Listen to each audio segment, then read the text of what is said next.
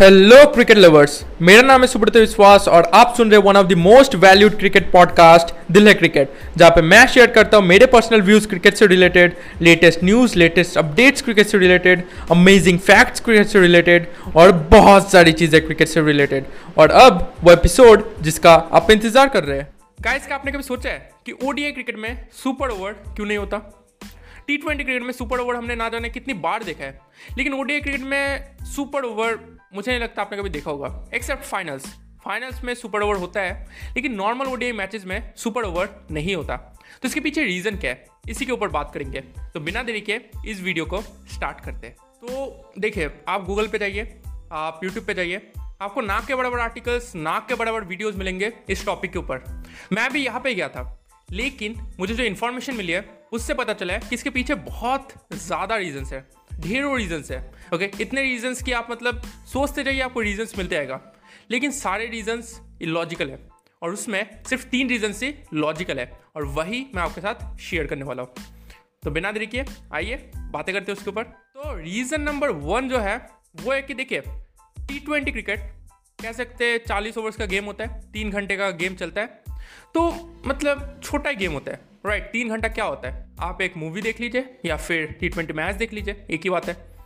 लेकिन 50 ओवर्स का गेम वो अलग होता है, हर एक टीम को 50 ओवर्स बैटिंग करनी पड़ती है प्लस 50 ओवर्स फील्डिंग करनी पड़ती है, बहुत ही लंबा गेम चलता है, 7-8 आवर्स का गेम होता है।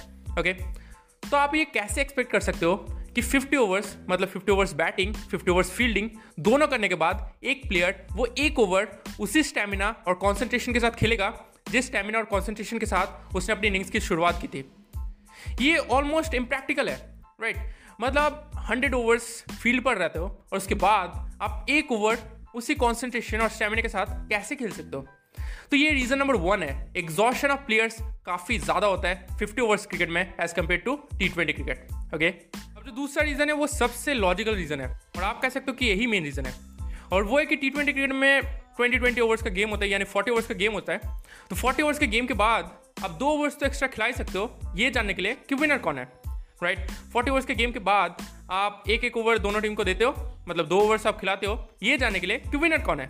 तो ये मतलब प्रैक्टिकल है, लेकिन ओडीआई क्रिकेट अलग होता है, उसमें दोनों टीम को 50-50 ओवर्स खेलने पड़ते हैं। मतलब 100 ओवर्स खेलने के बाद आप 2 ओवर से कैसे डिसाइड कर सकते हो कि गेम का विनर कौन है? आप 100 ओवर्स खेलते हो, उसके बाद सिर्फ 2 ओवर से कैसे डिसाइड कर सकते हो कि गेम का विनर कौन है? तो यही चीज़ है, इम्प्रैक्टिकल है, राइट, ऐसा हो ही नहीं सकता।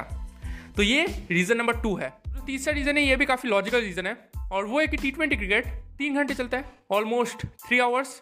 उसके बाद आप सुपर ओवर कंडक्ट करते हो जो कि आप कह सकते हो आधे से 1 घंटा ले लेता है। तो 3 ओवर्स मैच खेलने के बाद आप आधे से 1 घंटा मैच को एक्सटेंड कर सकते हो, लेकिन 50 ओवर्स 7-8 आवर्स चलता है।